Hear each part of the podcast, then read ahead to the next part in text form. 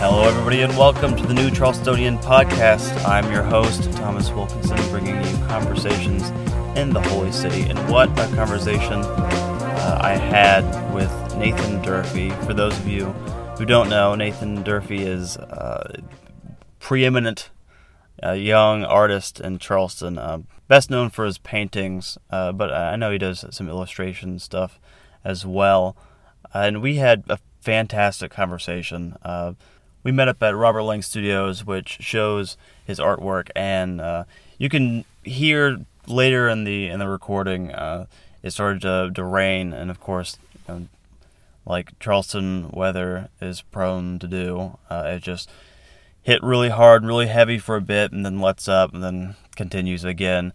Uh, so be prepared for that. His talent is undeniable, and seeing his growth and development, even to someone like me who by no means is an art expert, uh, I can still see those changes take place over the past, gee, probably five years or so. And I've always loved his work, and I hope you will too, so enjoy.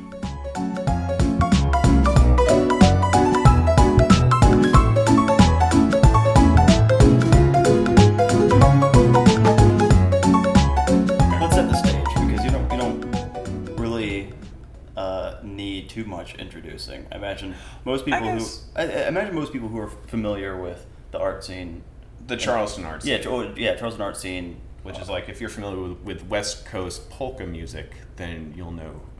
Uh, my name's Nathan Durfee. I am Okay.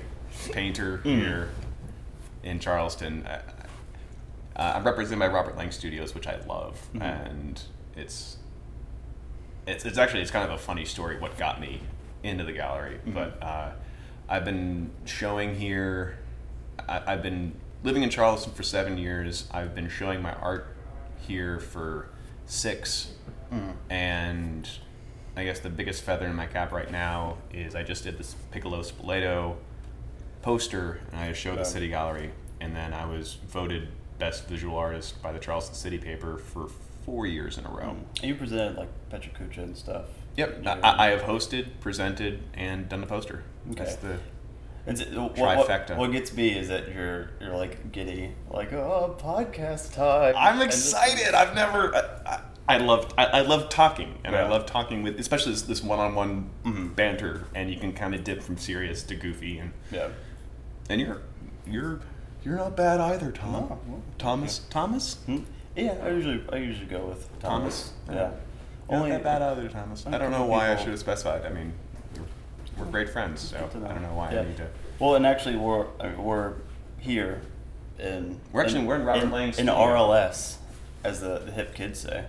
Um, but you said you, you've been in Charleston seven years. Yes. So, in utero, in utero, where In utero. Yeah. Where where you where are you uh, where do you come from? Uh, do you hail? From I come from Vermont, Mhm. actually. Uh, my parents' dad's side of the family have, have been seven generation Vermonter. Mhm. Uh, well, my great grandfather was born in Connecticut, but that's a secret. We're not letting that brought go out. You guys can keep it a secret, right? Good.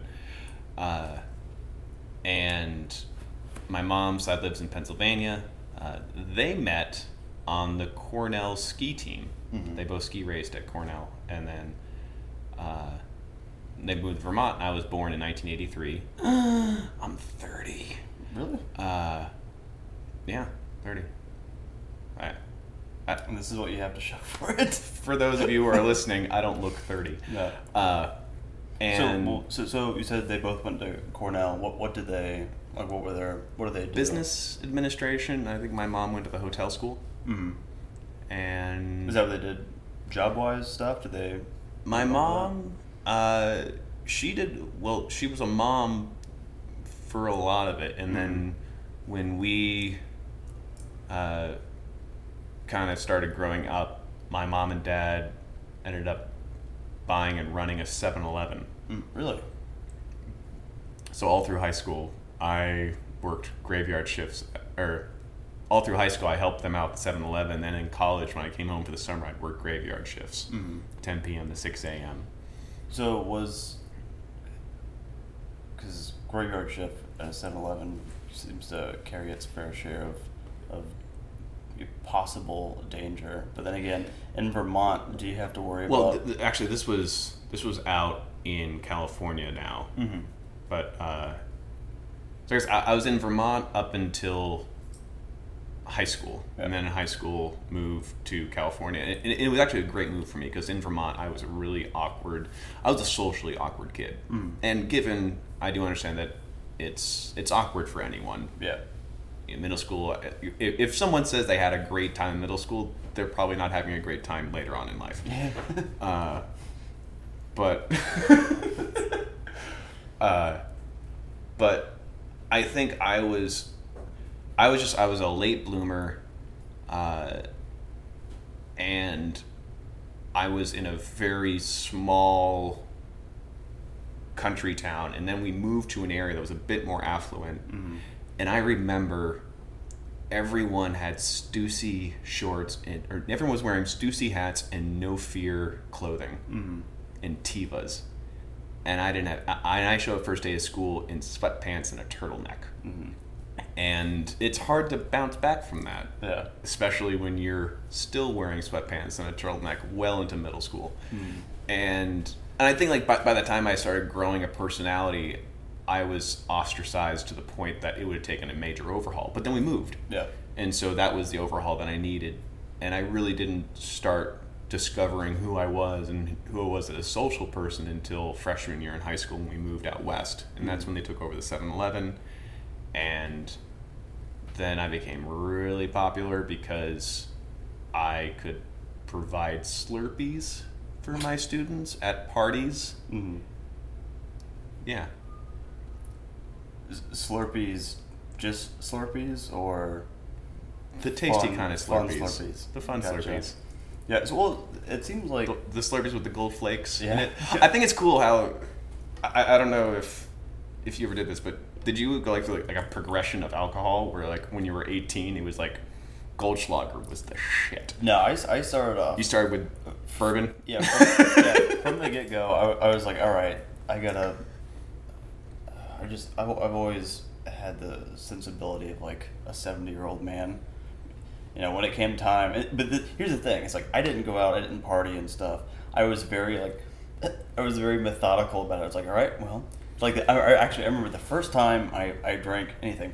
Uh, I mean, other than I had like a couple beers. Your dad gives you a swig of beer or Yeah, something. yeah, but first time I actually was like, okay, I'm gonna, you know, Drink. Yeah, drink to the point where like I experience any form of drunkenness, and uh, it was actually after I had gotten, it was actually after I had gotten back from Clemson because I went freshman year I went to Clemson. You were in college Yeah, when you got and drunk so- for the first time. Yeah, and so wow. and so I was actually I was actually back home, and one night uh, I think I was the only one at my parents' house, and you know they, they had a, a dusty liquor cabinet that was you know only they only you know drank if like someone was coming over or if there was like some sort of party or something. So otherwise it would just kind of sit there. And I I remember I like figured out I looked online.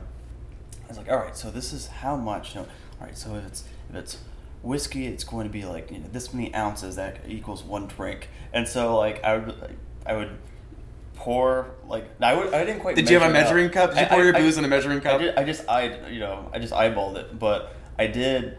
I would you know I was just browsing the internet, and then I was would have you know a glass of whiskey or something, and just be like, okay, and then So you're 18, 19? uh, probably like 19. And so then then I would, as I would go, I would like make mental notes of like, all right, class number two. So are, are you swimming- by yourself at your parents' house Yeah. during all of this? Yeah. So you dr- first time you drank was alone. Yeah, and I think that kind of set the set the set the stage. Set the stage. That was the precedent from there on out. I drank bourbon by myself. yeah. Cut to seven years later. Yeah. yeah. Uh, so that was yeah that, that was my kind of drinking experiences. I, I I didn't really go out and party. It was it was more of a I, I'm I'm a big uh, I have a big thing with control with myself. I have to like this because I've never done any drugs or anything too. You wear button-down shirts. Yeah, I'm. not I'm, or button-down collar. I'm a gentleman. Uh, It's a sh- sign of control. It's- oh, you don't- like the you don't want those collars to Yeah, flip up. They gotta be buttoned down. yeah. They can. You know, you flip up, and then next thing you know, you're doing keg stands. Next, Um, yeah, and then you're voting Democrat. Yeah. What's Go what happens to the world then? Yeah. Get a Join black a- president. joining a uh, Actually, that joke is so bad. But second term, I can't say.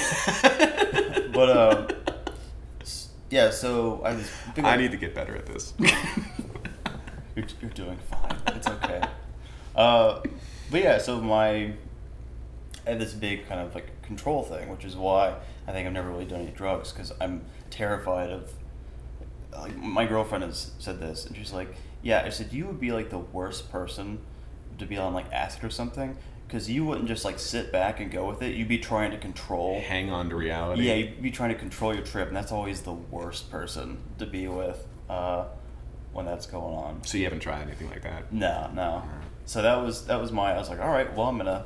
It, it, was really like a science experiment. I was like, I'm gonna get a portion this out, and like I might as well have been having like a journal and just like making notes. See, I was hoping that you would play out some sort of can hardly wait moment where you have that cheat sheet card to show your blood alcohol content level, and you go to a raging party, and then you just forget about it, and then you have a threesome in the end. That would be That one. that would be a great first drinking story. But yours is cool too. Yeah. Alone in your parents' house. It's uh, if by cool you mean sad, then No, it's not. I, just, I imagine you in a blazer. Uh, was there a fireplace nearby? It didn't have to be turned on. There's one in the house. Okay. Yeah, it was you know. Was there a pool table? Hmm? No, no pool table.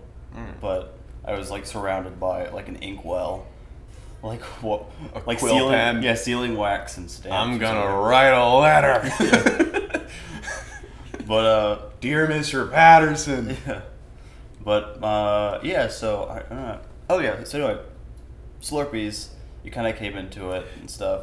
Yeah, it, it was actually funny because a lot of my young delinquency started through ski racing. Mm-hmm. Uh, they would, and I'm old enough now. We can talk about this. Uh, it was it, it was a big family sport, and we would all and- we ski raced like all of, me, and my brother, and my sister, and we would go on ski racing trips where they would be for for like downhill ski racing and slalom races. We'd have to travel for it, and so our racing team would travel, and it'd be this big responsible thing. Our dad was so proud of us, and we would go and for a week we would just drink and gamble, and we'd play poker and just and it, it, it wasn't even. I mean. You, you were drinking some nice quality dark liquor. I was it was Goldschlager and Smirnoff Ice Yeah. uh, Parrot Bay, and it was my ski racing friends that were the ones that really it, that sort of influenced me into hmm. this kind of stuff. And I, I, I was still a good kid. Yeah. You know, I got good grades. I, I only got in trouble. I was the first time I mixed drinking in school was at a school. It was a spring fling school hmm. dance. My junior, yes, junior year in high school. Uh, our geometry teacher was DJing, and so we all decided that we were going to have some drinks before we go. Hmm. My date got plastered, and we go to the dance and she's like i'm not going in there. Mm. And so we lay some blankets out and she sleeps in the back of my car. And the rest of us go into the dance like responsible people. Mm. This is this is just dumb you know i was 17 or something. Mm. And so the cops end up going through the parking lot checking people were smoking Yeah. weed or something and they find this girl passed out in the back of my car they drag me out uh, they breathalyze me. I have a .08, but since I'm a minor, I had internal possession of alcohol at a school function, suspended. Or internal possession. Internal possession. I hid it in my tummy. So, huh? That's how they get you, like, because they can't say drunk in public. Yeah, because you're It's- not. You're not drunk. Yeah. You're, I mean, I could, if I was 21, I could have drove home. yeah. Uh, but it's internal possession, and so I got suspended. My date, since she was in the parking lot, got off scot free. And so that was the only time I got in trouble for alcohol. Um, I don't know. This has nothing to do with my artwork. well, I mean, but, well, I think that because you were talking before, you said that you were kind of uh, sort of socially awkward. And I, I feel yeah, like, I feel like and alcohol really did help that. No, well, but I, and I, I feel like anyone who no, that, that, was. I mean, it, it's funny now, especially in Charleston. It, it's it's Charleston's become a very uh, alcohol-driven town. I, I've discovered, and it's and I'm not quite sure how I feel about it just yet, but. Um, but it, it wasn't until like I think I became a socially I, I learned social skills back in Vermont, mm-hmm. but I was ostracized so much that I didn't really get a chance to use them. Yeah. And it wasn't until I hit the reset button, moved out west, and sort of rediscovered myself that I started making friends and discovering who I was. And I just became this goofy, oddball mm-hmm. person, but also had a not a chip on his shoulder, but I don't. Yeah, well, I, I- I think, it, especially something like like painting, you know, Mhm. it it demands that you be with yourself, just kind of solitary for lengths of time, and I, I feel like that that part of you as a kid that you know grows up kind of being within yourself. I feel Mhm. like whether or not you kind of learn, it's like okay, I'm, I can be you know around people and be social and have fun. I feel like that never really leaves you, and that that kind of I wonder if that contributes at all to the the, the ability to say, okay, I'm going to take you know however many hours and just be here alone in my studio to you know, put this thing together. Yeah. Well, I, I didn't originally. I didn't know I was going to be a fine artist. Mhm. Uh, I all through high school, I thought I was going to be a math or science nerd, Mhm. going to bioengineering or something. And then my it was the I think it was the beginning of my end of my junior year, beginning of my senior year, during a summer class. I I I'd always took art classes, but I never thought I was going to do something. Yeah.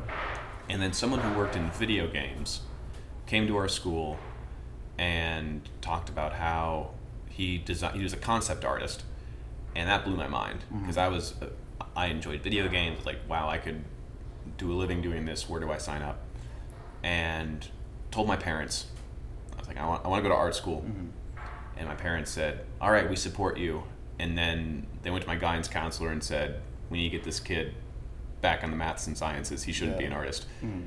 And my art teacher at the time ended up having arranging a meeting with my parents to convince them that I had what it took to Yeah. become an artist. And so so it wasn't until that meeting with Ann Clark at Incline Village High School to talk to my parents and convince them that I had what it took to be an artist. Mhm. And then they were supporting me in that. And Yeah. so I went to Savannah College of Art and Design to study illustration.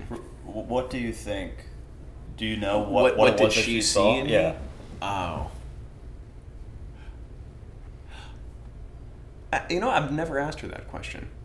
Uh, I remember though, I like, I took the AP portfolio class in high school, and I ended up skipping other classes to go into the art room to finish up projects. And I think she noticed that when everyone else was painting snowboards and building ashtrays, I was kind of exploring this other world and going a bit more of an illustrative route. She, I don't know, she saw something in me. She saw mm-hmm. potential and wanted to. She's she told my parents that I would be miserable if I got into something else, and mm-hmm. I I think she she might be right about that. But I mean, who knows? Yeah. I, I, I might have cured cancer or something. I always think that's weird. Like, what if, like, even a, a great, like, what if Chuck Close, if he had become a doctor, cured, like, ended war Yeah. or something, but decided to become an artist instead? I mean, I, Yeah. but, uh, That's interesting though. That that the, the possibility that what you saw may may not have been a thing, but almost not not a like plus, but almost a negative, and it, like in a way that that it's not so much a, a set of particular skills, or whatever. It's just the fact that if this isn't something that you do, you'll be unhappy and almost, almost like all that's necessary um, is the drive to keep going, kind of regardless. Well, it is. I mean, you're, you're always taught to find your passion, find what you're good at, Mm. and keep doing it. But I think it's scary to if you find something you're good at, and you're like, oh, this is what I'm meant to be doing. But it's like, no, you're actually really great at something else. You're Mhm. wasting your time doing the thing you're good at Mhm. because you could be, you know, what if John Lennon was like, ah, this Beatles thing, I don't, I don't, my, I'm a pretty good caricature artist, so um, I really think that's where Mhm. my, well, that's a bad example. Maybe would have been on this planet longer. Uh, sorry, we're gonna keep going from that. I gave a bad example. Do, do you do you ever do you ever kind of think about that? what if Kurt Cobain? Wait, no. What if Elvis? Wait, no. anyone? Actually, that's a great question. I mean, would you would you trade? Would you shave twenty years off your life to go down in the history books as a legend? Mhm. Or the other thing too is, would would you live a you know kind of unfulfilled life, but in in so doing produce something that helps people in tangible ways? Like you're saying, you know, if you you know, cure cancer, if you come up with some sort of vaccine or Mhm. something. Um, Or would you give up doing something that you could be really good at, but in exchange to starting a family, knowing that your kid's going to be really good at something? mm, Like if Paul McCartney's dad Mm. was a pretty good musician, he had I don't even know this is might be a horrible example as well, but I mean if he had a good career going and his and the wife's like, you need to give this up because you have a son, and he's like, all right, I'm giving up my dreams. And you're like, Yeah. well, that paid off. I feel like I feel like a lot of parents do kind of uh, they I wouldn't say resign themselves to to that fate, but I think I think with a lot of successful people, you'll hear with their stories. It's like they got some of what they do, you know, what they they're successful at. Um, they got that from you know one of their parents because at some point the parent did it, but whether it was kind of an active thing or passive thing, acknowledge that I, I because of the circumstances, I can't make this a viable, you know, career or whatever. But if I end up doing this and teaching my kid how to play guitar at, you know, four or something, yeah. Well, that's just, I mean, always a weird crapshoot because, and especially in the arts, because you. I, I almost think of the analogy that you you jump into the ocean hmm and you start sw- and it's and you, like you like you take your boat out to the middle of the ocean and you just jump off into the water. You just start swimming downward. Mhm. and you're hoping you hit something. You hoping you hit something great and you just start swimming down deeper and deeper and deeper and you're starting to run out of air. Hmm and you're at a point where you're like should i turn back? Hmm but you know like once you hit something or let's say it's a hatch door into Yeah. paradise Yeah. down at the bottom you're like once you hit that door everything's going to be set and you can breathe down there and everything's going to be wonderful Mhm. and you start pedaling down deeper and deeper and deeper and you start getting tired and you're like should i turn back because you have no idea how much further you need to swim and Yeah. the fur- the deeper down you go the more you're thinking you know i got to be getting close to this thing Mhm.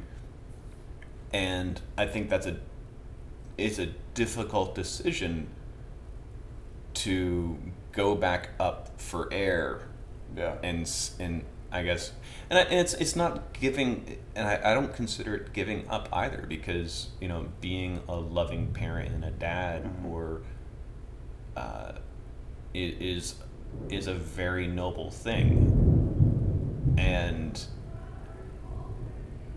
and you, you hear all these wonderful stories where someone just kept on pursuing it and pursuing it and then when they reached 70 they finally broke and they Yeah. became this really well-known artist but that meant for 70 years, I mean, was he neglecting his parent, his family? Was Yeah. his, did his kids resent him? Mm. Was his wife like give up the band, Yeah. come spend time with the kids? Like, no, I have a dream, and then they broke. But what happens if they don't? Yeah. Do you do you think you've you've hit that hatch? No, You don't. I don't. I. I, I, I still think that there's like I, I- I've I've got I, I've hit some things Mm. but um,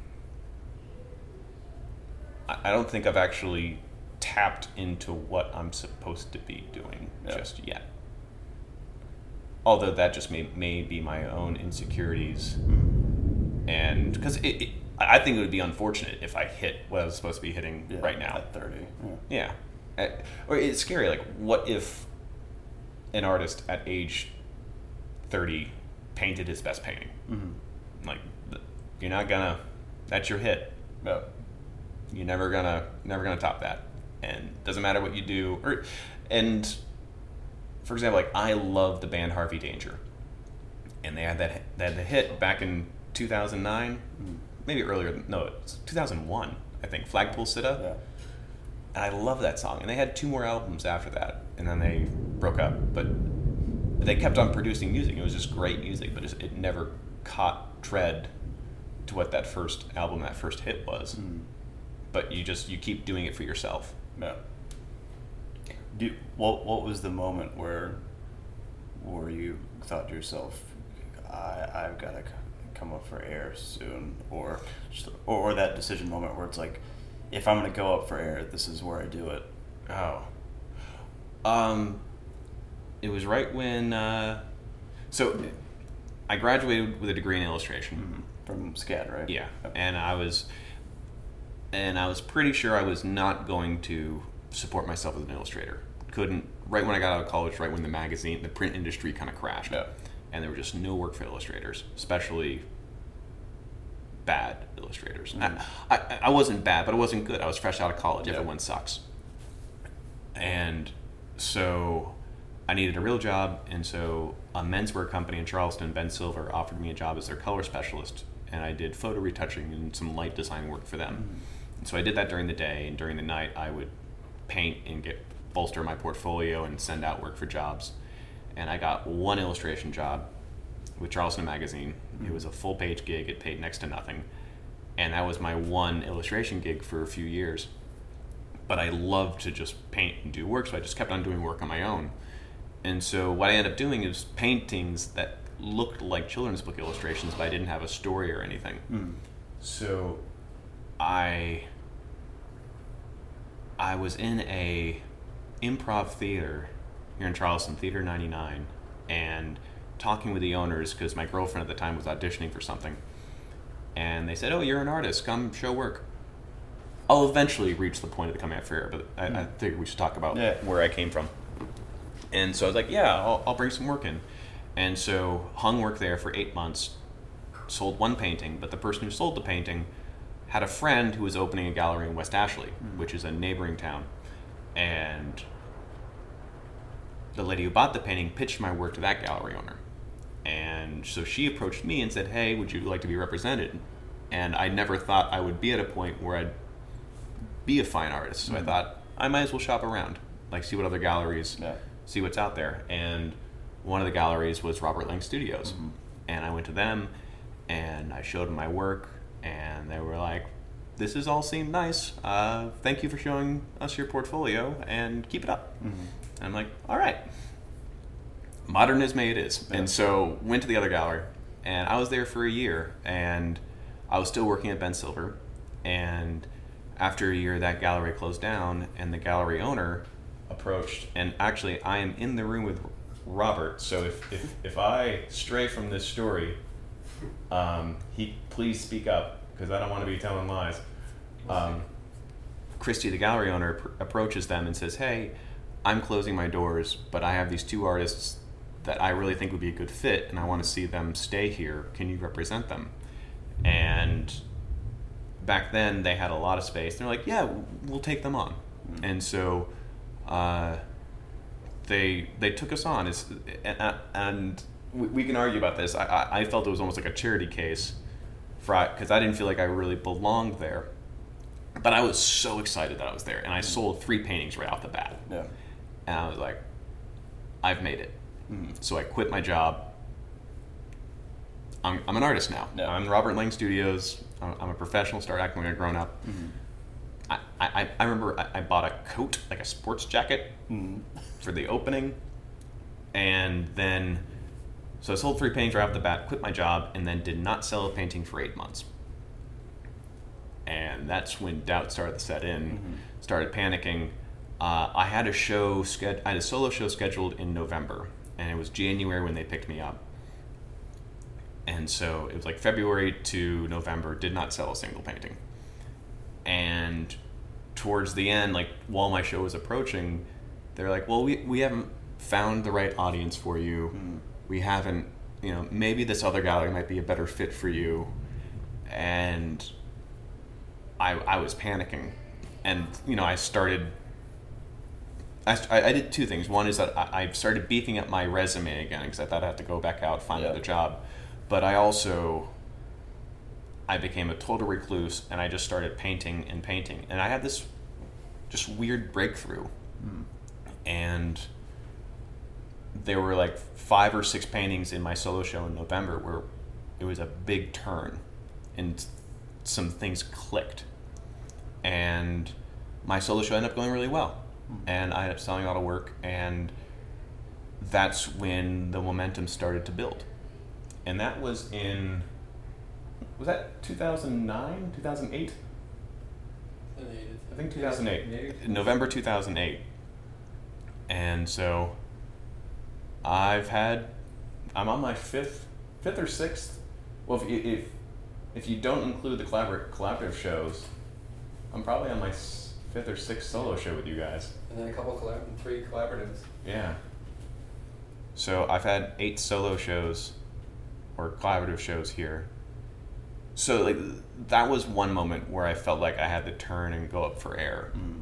Was it, it, it was that I was I I had enough money saved up when I quit my job. I was like I, I can go for a year Yeah. and eight month marker hit and i was like maybe i should start.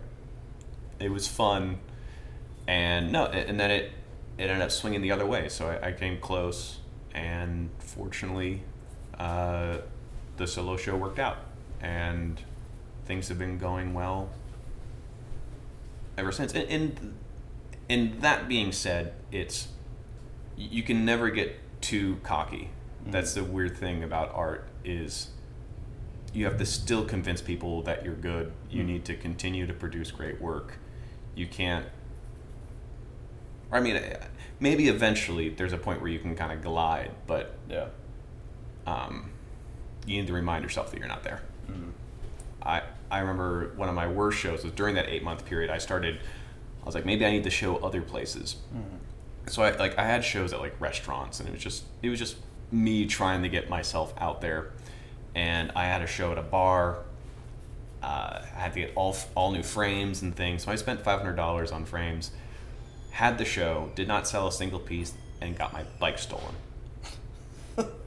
at the end of the night where it was it, it was it felt so bad because it, it's weird when you have an art show and like even though it, it was kind of busy people weren't there to actually talk to me so i'm just like i'm this awkward person in a corner with a name tag Yeah. standing in front of my artwork and no one's coming to talk to me and you're just like Yeah. I feel like I feel like uh, maybe it's different when you get to a, a certain point in kind of your career and stuff. But I feel like, especially when you're starting off, uh, the a far worse fate uh, than people being critical is people just not paying attention at all, and just because I I feel like sometimes you're almost like I, I just I just want a reaction. I just want like a yes or no, and you want someone to know you're not the artist and then talk about your art. Yeah. Yeah. The whole fly on the wall fantasy is very appropriate. Although i don't want people to say i'd rather them shut up than to say they don't like my work. Really? Or especially uh, I remember Well, even then, when, when you Um, were kind of doubting, well- do you think you? Well, there's a point of, I think there's a difference, and, it's somewhat like heckling, Mhm.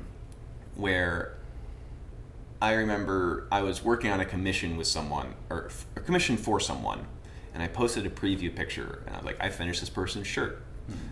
And someone commented saying, the shirt looks a little plasticky, and I don't like the bright colors. I think it would look better if it was dulled down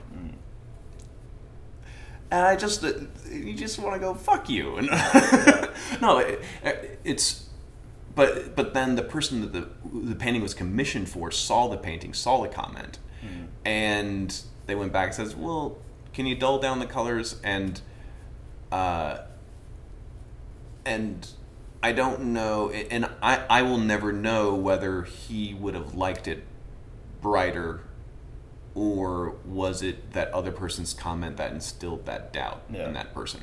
So, having someone who is educated in art speak to you and give you a critique of your work when you're looking for it is fantastic.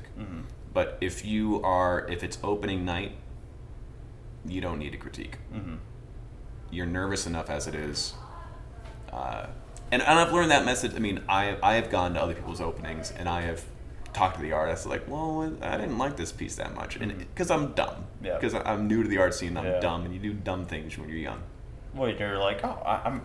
I'm gonna be the guy that's you know honest and honesty is the best and the, the I'm a truth straight will, shooter. Yeah, the truth will set you free, and then later on, you're Yeah. like, I was an ass. You were you're an asshole, and, and then you, you have people that come talk to you, and you're just like, and and, and you wanna. And you want to not like them, but at the same time, you recognize that you were there at some point. So, I don't know where we were getting off on that. Uh, yeah, so I had my bike stolen at a show. That was that was fun. Yeah, it, it is awkward when you're standing by yourself. You really, it's fun to have a party of your art show, and that's in the whole art walk and having the wine. And people are like, well, it gets people drunk, so they want to spend money. No, it's not about that. I think it's about it's about throwing a party. We're mm-hmm. celebrating a new body of work and a new voice, and it's not and it's not the pressure of trying to make sales. And that's one thing I do like about this gallery, because there, there really is no pressure. It's just like let's everyone enjoy themselves. Mm-hmm. Kevin Costner, Field of Dream style. Yeah, Things are just gonna happen. yeah. Well, I was playing piano a little bit before. Yeah. I mean, not Thomas was playing piano. m- missing missing notes, but yeah, I was like, oh well. Well, I, I didn't think you arrived yet, so I was chatting with someone else for a little bit. And I look over, and you're playing the piano. I'm like, Yeah. all right, Yeah, Thomas is waiting for me. So with the, uh, because you said that you're, you know, there was a period where you were just like holed up and just painting all the time. Yeah. How has because it's, let's see, nine, 10, 11, so over the ne- over the past like four or five years, has that process kind of changed? Because I, I feel like in a, especially when you're young, um, and not to say that you aren't still young. I'm 30. Yeah. um, yeah. Oh, it's old folks like 30. you. 30. How old are you, Thomas? Uh, 23. 20. Yeah. Seriously? Yeah. You look like shit. Aw. it's, from, it's from all the from all the scotch I've been drinking. All the Scotch. all my parents' scotch. I own a smoking jacket and I'm 23. I don't Uh, know. Actually, I I have always been impressed by your sense of style, and you do like you do have a very young face, Mhm. but it's you dress a lot older, a lot more sophisticated than who you are, but at the same time, you don't look like you grabbed your dad's jacket. Mhm. It looks like you you picked out this stuff to match yourself. That's good know. well, because like if I perpetually look like 14 years old, so I, and I still can't grow like any facial hair. Um, Yeah, I can't either. Oh god, I'm so jealous of those people that can grow beards. yeah. Especially now that it's in. Yeah. It's like now. November's coming around in a couple months. No, it's it's. I feel like in like the '90s, there, there was a whole chunk of time where I feel like between the '70s and like the maybe mid 2000s or something, where to have any sort of facial hair was considered like uncouth and unprofessional. Yeah. you, know, you would never see. You're like, a lumberjack or a yeah, you would never see a, a businessman, you know, show up with like an actual beard or something, and then there's this weird shift Like the thing about like '90s and '80s, you're never they're always clean cut and stuff. And Burt Reynolds. yeah, well, Burt Reynolds is Burt Reynolds. You can that mustaches. That's all him. Chuck Norris. That's all sex. Well, Chuck, Chuck Norris isn't trying to sell you. Sell Sean you. Connery. Uh, sell I'm gonna keep. insurance. I'm th- I'm thinking examples to shoot through your logic, but it is it is a sound theory. Like Yeah. facial hair was not as prominent Mm. back then. It is coming back. Yeah. So I feel like I'm gonna once it goes through this cycle and then goes back. Like by the time it goes back to, hey everyone, let's be like clean shaven again. Yeah. I'm gonna be a be at the age where I can grow facial hair, and I will miss that. I think it'll be once Michael Cera lands a serious acting role, or not a serious acting role. Like when, once Michael Cera becomes sexy again, because I don't think he can grow a beard. Yeah. Yeah. I don't. I have not seen him grow a solid mustache yet. Mhm. So I'm thinking like once he becomes like the Don Draper, Yeah. Michael. So I, so I just have to keep my fingers crossed. Gotta hold out. You gotta root for Michael. Yeah, just Gotta have root for stickers Michael. on my calendar. Just like looks like faces at the moon. Just like "Oh, let's see how Michael's going. See how Michael's going. yeah, but yeah, so but I feel like when when you're young, you're kind of not not, not that you don't well, you definitely don't know what you're doing. Uh, but Oh, yeah. but you're it's like you have to establish those those habits. You have to figure out okay, do I you know spend the next eight hours holed away painting, or do I do it kind of incrementally? And you have to figure out what works for you. Yeah. So. How has that process changed, if it has at all? Well, I, I think the, the the first decision is like like deciding what you're going to do. I I didn't know what I wanted to do in terms of being an artist. I just knew I wanted to be good at it, Mhm. and I figured the only way to be good at it was to keep doing it. So it like I, I it wasn't so much important to me what I was painting, just as long as I became a good painter. Mhm. And so that took a lot of pressure off of me because, in terms of developing a style or knowing what type of art you were going to produce, I just I happened to just pick something and uh, just run with it. And it wasn't like people ask like, "Have you tried sculpture? Have you tried this?" And I'm like, "I I haven't," just Yeah. because like I'm trying to figure this thing out.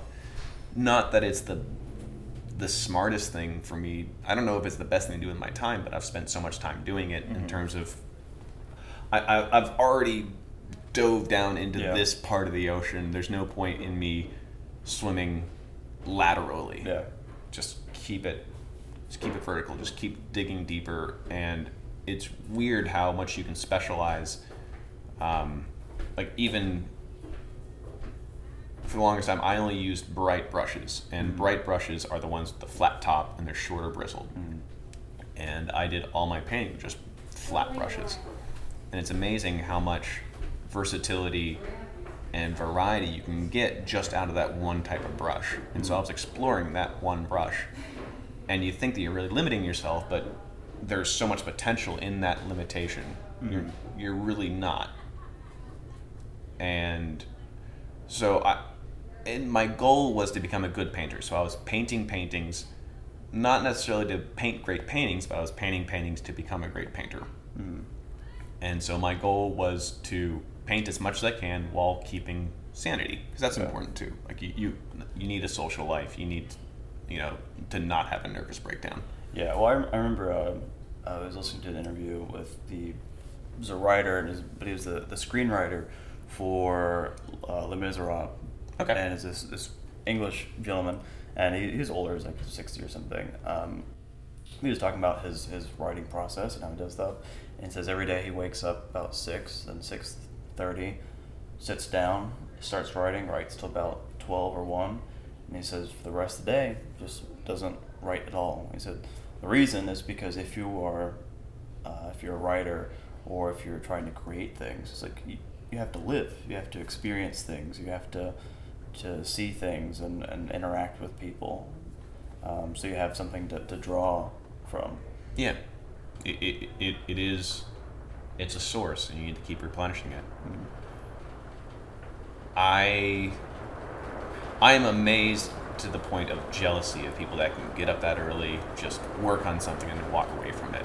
I for the longest time, I have had my studio in. When I was in college, I had I did my painting in my dorm room. When I rented an apartment with roommates, I painted in my bedroom, and so I've always had my studio where I lived, and it's just been a part of me. And so now my schedule is I'll get up. I want to say that I get up at nine thirty, but it's more like ten forty five when I get out of bed, and I'll paint from eleven till four and then I'll go out and socialize, and like I'll have a, a late lunch, or I'll have, and I'll hang out with friends, and then I'll go back into the studio and I'll paint from eight until usually twelve thirty, hmm. and then or this was in the past, or this was up until recently, paint from eight to twelve thirty, hmm. and then I'd go out with friends from twelve thirty to two Yeah. and socialize. And so, for me, when I broke it down into three to four hour shifts, mm-hmm. it was that just felt like the comfortable window where I would start to clog the walls Yeah. after three or four hours. And also, it, it got me chances to go to a coffee shop, to go out and enjoy myself. And, and the hard thing is when you're left to your own devices, like you need to go out and meet people. Like I, I eat out a lot, or I go to dinner parties, and it's not so much that I don't like cooking; it's that I don't like cooking alone because I'm I'm by myself when I'm painting. If I'm not painting, I, I want to be out talking Yeah. with people, doing podcasts. Yeah. Good, yeah. Good luck. It's raining right now, so good luck uh, getting back. Yeah. on your bike. No, I won't be back in the studio. Actually, I just finished some painting, so I'm I'm in a a little happy break for the next four hours or so, and then I gotta jump into something else for tonight. Mm. Maybe it's Friday. Maybe I'll maybe I'll go out. It's Friday. But also, like, I'm discovering. I, I- I did turn 30, and I'm going through this weird. I don't want to call it like a second puberty or something, but like, I I feel older for the first time in a while, Mm. and so I'm I'm trying to adjust myself and learn what makes me happy, and what inspires me for the next couple decades. So i- if, you would if you would have talked to me a year from now, I might be that 6 a.m. to 1 p.m. and then feed the ducks. Yeah. Just a year from now, not forty. Just I, I enjoy right. me some ducks. yeah. Uh, yeah, I I don't know. And plus, I, I'm I feel like I'm in a little transition with my artwork. My artwork's always transitioning. I'm always I've accepted the idea that I'm going to be a wanderer with my like a slow wander. Like I, I don't jump around from one style to the next willy nilly, but I'm constantly looking to evolve and change either through color palette or different brushes or um, subject matter or color palettes. So I, I always like to grow and expand and look out and find the possibilities and things. Yeah. Uh, you know, obviously the city's been receptive, Oh God, yeah. but what? So what brought you here from? From did you come to Charleston directly from SCAD? Yeah, I came to SCAD because of the the photo retouching job, the, the color Oh, okay. specialist job at Ben Silver. Like I did not come here as an artist. I came here as a desk jockey. Okay, so so you the job is what brought you here. Yeah, and, and it really it was just through these small series of fortunate events that led me into fine art, and I don't think it's I am very lucky to come onto the scene at this certain time, painting this certain way, mm. and to have people enjoy it. And I don't think not to discount what I do, but I don't think I would have had this success just anywhere in the U.S. Just mm. things clicked here for me, and I love it. And, and, it allowed me to throw myself into art and reinforce it so I can do it full. Like, I, I have grown a lot over the years, mm. but if it wasn't for that those first couple kicks of reinforcement, I probably would have kept either trying to be an illustrator or being a photo retoucher. Mm. And that there's, and I'm not saying that, and I enjoyed doing that work, but uh, I like this a lot better. Yeah. Do you think RLS? They're awesome. I feel it feels so hip. RLS.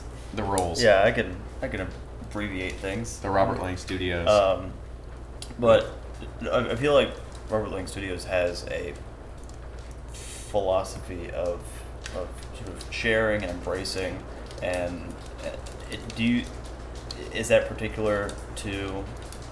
Uh, well, uh, it's definitely particular to um, to RLS, but do you think that's something that's kind of uh, en- endorsed by the, the rest of the city, or do you think that's more of just a Um, well, I, certainly believe that Robert Lange Studios has affected the the. They have had an effect on the Charleston art scene, without a doubt. Yeah. Um, they have set their roots in the contemporary Charleston scene, and they're not going to let go for a while. And, and if you walk into the gallery, you'll notice there's all these plus signs around the gallery, and Robert Lange himself has tattoos of plus signs, and it's it's positive energy, and I am I am amazed about how it, it, it's funny. Like the first time I met them, they're just super nice people, and I'm like, wow, these guys are awesome. Mm-hmm. And then you start hanging out with them a while, and like, wow, no one's that nice. Yeah. There's got to be something going on. And- but then you hang out with them more, and you're like, holy crap, they actually are that nice. Yeah. They really are genuinely that amazing of people. And so, uh, and they they pull all these positive people into them, and they they're very generous with their time, and they've certainly nurtured me and helped me along.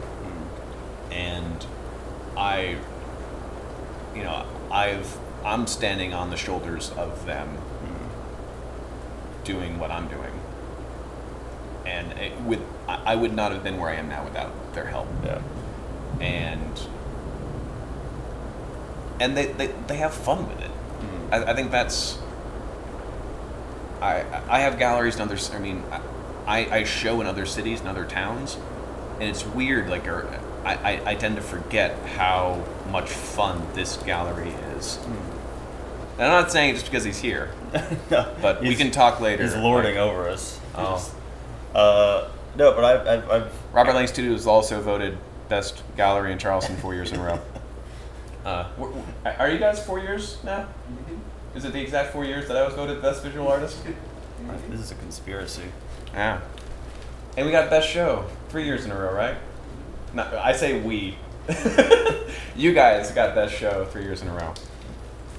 But well, I mean, are you you were talking about your I think your first the first show you did back in uh you said like what 2009.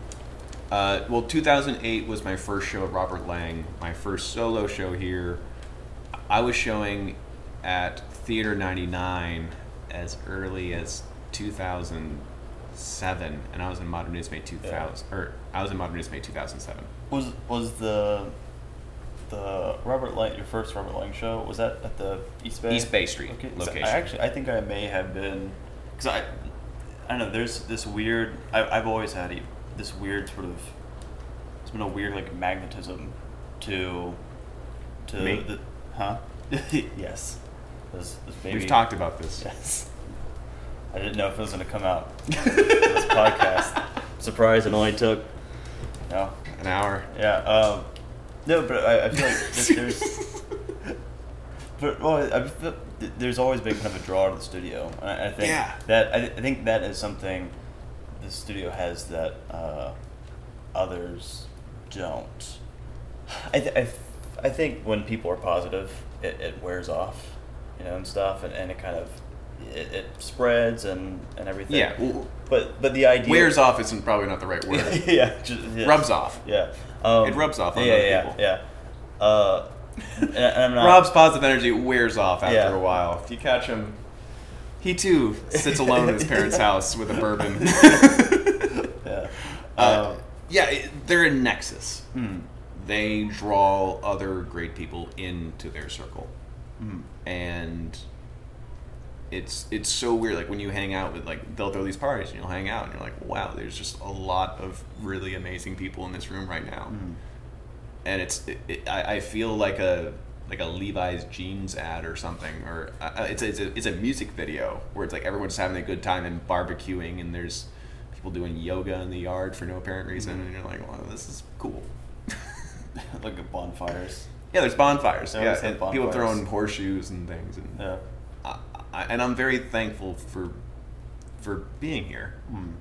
and I can and I make my living painting, and I and I tr- and, it, and I try my darndest to keep my painting on spot and continuing to improve myself, and that's stressful as well, especially. You know, it doesn't get it doesn't get easier when you're when you get better. Yeah, I remember there was a uh, a quote from Lance Armstrong. Of course, much much maligned now that all the uh, Yeah. all the stuff come out. I'm sure Hitler out. said some great things. but uh, but uh, I mean, you still have to get on the bike and cycle. And I remember he Yeah. was talking about um, you know winning Tour de France and stuff, and, or like however many times. I think it's like seven times, whatever. But he was talking about cycling, and he said it never gets easier. Yeah. It never gets easier. You're just able to kind of withstand it in a way. I think the funny thing is that so yeah, Lance Armstrong did performance enhancing drugs, won seven Tour de France's. Think of all the people that compromised their ethics and did drugs and still didn't do well. Yeah. it's ah, like that's a, the- like the, the coming up for air moment. Al- Although you do have weird, it's odd, especially with the. I, I read a book called the, the Cheating Culture, Mm. and it's and it's how the United States specifically has uh, garnered a culture where not only is it okay to cheat, it's encouraged in the sense that, and it, brings up sports where, you know, Barry Bonds, if you had the opportunity to cheat, mm-hmm. make ten million dollars, become an icon, and then get caught, be fined two hundred fifty thousand dollars, mm-hmm. and then stop playing Yeah.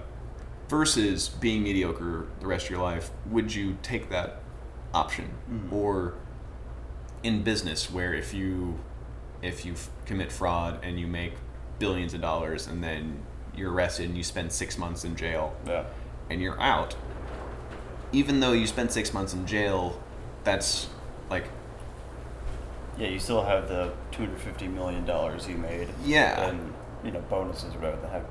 and like in the eyes of the government you have paid your time so it's like it's almost a fiscally smart eye it's it's a sound investment Yeah. to commit fraud even if you do get caught Mm. and it's it's it's sad and that's a that's a weird tangent Eh. you got it but As it, it's raining in the background. I know. It's I, I think. I, I think it's the It's weather. all sad. The weather got me thinking about sad stuff. Let's let's talk about happy stuff. Yeah. Um, I'm painting decapitated kids now. yeah. They're not kids. They're like 17, so I guess they're not they're not quite adults, but they're not kids either. Well, actually, I remember speaking of sad. Uh, whenever I went to the the city gallery, The Bartholomew exhibit. yeah, I got real bummed out, A- and I think it was Yeah. it had a lot to do with just what was going on with me at the time. Mhm. Uh, but I mean, really, really, really bummed out. And did I I honestly it did not. I, I've discovered that my moods and thoughts kind of leak their way into the narratives without me knowing. mm, for me, this show is supposed to be a happy show about someone uh, discovering what he loves to do. I, I guess for people who are feeling it, for the Piccolo Spoleto show, I did a series of paintings about this dog who discovers he loves playing the piccolo and then finds his audience with the, with these cardinals and the bird, not the, the birds. Yeah, not, not the priesthood. No. Um, and so, if like originally for me, it was a story about a, a dog finding out what he likes to do and then finding an audience. And it wasn't until the show was put together that there was this weird isolation, th- this whole other story about this dog who was very awkward, uh, sort of shunned by his fellow brother dogs, and sort of sought refuge in the piccolo. Yeah. And in a way, it, it very much reflects my life in some ways, where I have used my art as a refuge, as a way. Uh, it, it is it, it is a way to escape. It is a form of escapism for me, and that. And I I guess I'm thankful that I found a healthy outlet for that. I mean, I don't know. I, I'd probably, I don't think I would go to drugs, but I'd probably play a lot of video games. Yeah. I I think I, I would be a really heavy World of Warcraft player with a lot of Cheeto dust. I think that's like if, if I found a job someplace else, I would mm-hmm. be playing video games a lot. Yeah. And I, I feel like art's been a very productive outlet for that. Mm-hmm. So yeah, it, it, the show became very sad, and I didn't know why. I a year ago I was up in Vermont just painting at my grandmother's house, mm-hmm. and it rained every single day, and I was there for a month, and it was cold. It was I think March, and it was just it was near frozen rain. It was cold. It was cloudy every single day. It snowed twice. I was not ready for that kind of weather. And so I did the body work and I shipped it home. I shipped it back to Charleston. I came back and Robert and Meg, the gallery owners, looked at it and they said, "There's not a, there's not a single smile in all 12 of these paintings. It's just a mm. bunch of people looking really sad indoors." And I didn't mean, I didn't intentionally do that. It just kind of came out like that. Mm-hmm. But I, I, but I've now learned that like having that honesty in the work, and it, it comes with not thinking too much about it. When you just like, this is interesting. I'm, I'm gonna explore where this goes, and that's how. And I think that's how the truth, like the real truth, comes out when you're not thinking too much. Yeah. I've uh, been like contributing to Charleston Grit and stuff, and you know, usually what I'm writing is, is sort of political and everything, and I fought with that. With okay, how do I you know walk that line of uh, not having this be too dry, not having it be you know like a you know a, like a college essay or something. Uh, 'cause the I- academia language. yeah, uh, well, not even not even the you know, the kind of overly Latinized like switching words and stuff. But um, I, I found that if I just focus on what I want to say and, and actually focus on it's like okay, well, how do you why are you writing this? Because you get you know frustrated with these things that you see. Focus on that and don't worry about uh, how it it comes out and then when that happens, that's when, like you said, that's when I, I do see myself. Do your editors look at your work when you're being like that and saying this is what the good stuff is, or because I imagine you, not everything like you need to get it okayed by someone else first, right? Yeah, but, but it's it's more of a um, Or is it your personal? no no it, they they they edit it, edit it and post it. Um, but it's more of a. It's Do you want to plug your blog? Huh?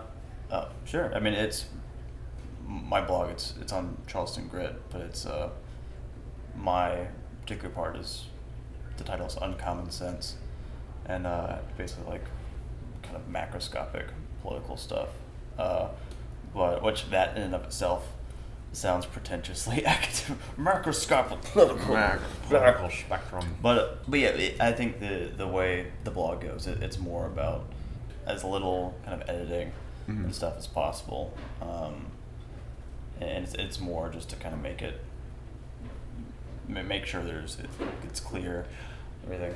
I, I think the scary thing, at, least for me, is like I, I, I paint between 100 and 150 paintings a year. Mm. I've been keeping that clip up for about five years now. Mm. And so I've done between five and 700 paintings. Mhm. And like you find your voice and you find what people like, but then you know that you're going to have to leave that and go someplace else. Mm. And it's because you, you don't want or like at, at least for me i don't want to keep doing the same thing over and over again so it's scary to say this is good stuff i need to leave this good place and do something else and uh, it involves exploration it involves constantly challenging yourself and some paintings don't work out Mhm. it's okay to write a bad article to experiment Yeah. but you will learn from it and expand to do other things. I am I'm I'm going through this whole stage of painting acrylics and I'm painting skulls and it's and I don't know if people are going to like them or not, but I enjoy painting them and I have fun and I guess in the back of my mind I assume if I am always challenging myself and always having fun, people are going to grab onto that. So I- guess my end goal as an artist is to not, it's not the work in particular that's important. It's my lifetime of wandering, of experimenting, of, of this, I guess, dedicated play Mm. and I guess exploration of myself, but also the emotions and how they relate to other people.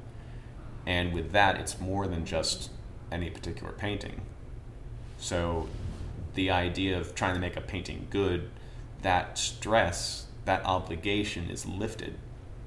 So it's just another step along this path. And I hope that I can just keep on exploring that for my lifetime. Awesome. Well, thanks. Yeah. I think we're That's good. that's yeah. Good button. Yeah, it's good. Good stopping point. See, we left we left them on a high note. Woo! Good. The rain subsided. Thomas, thank you, man. Mhm. Yeah. I was about to Oh my say, gosh. keep it crispy. Secret.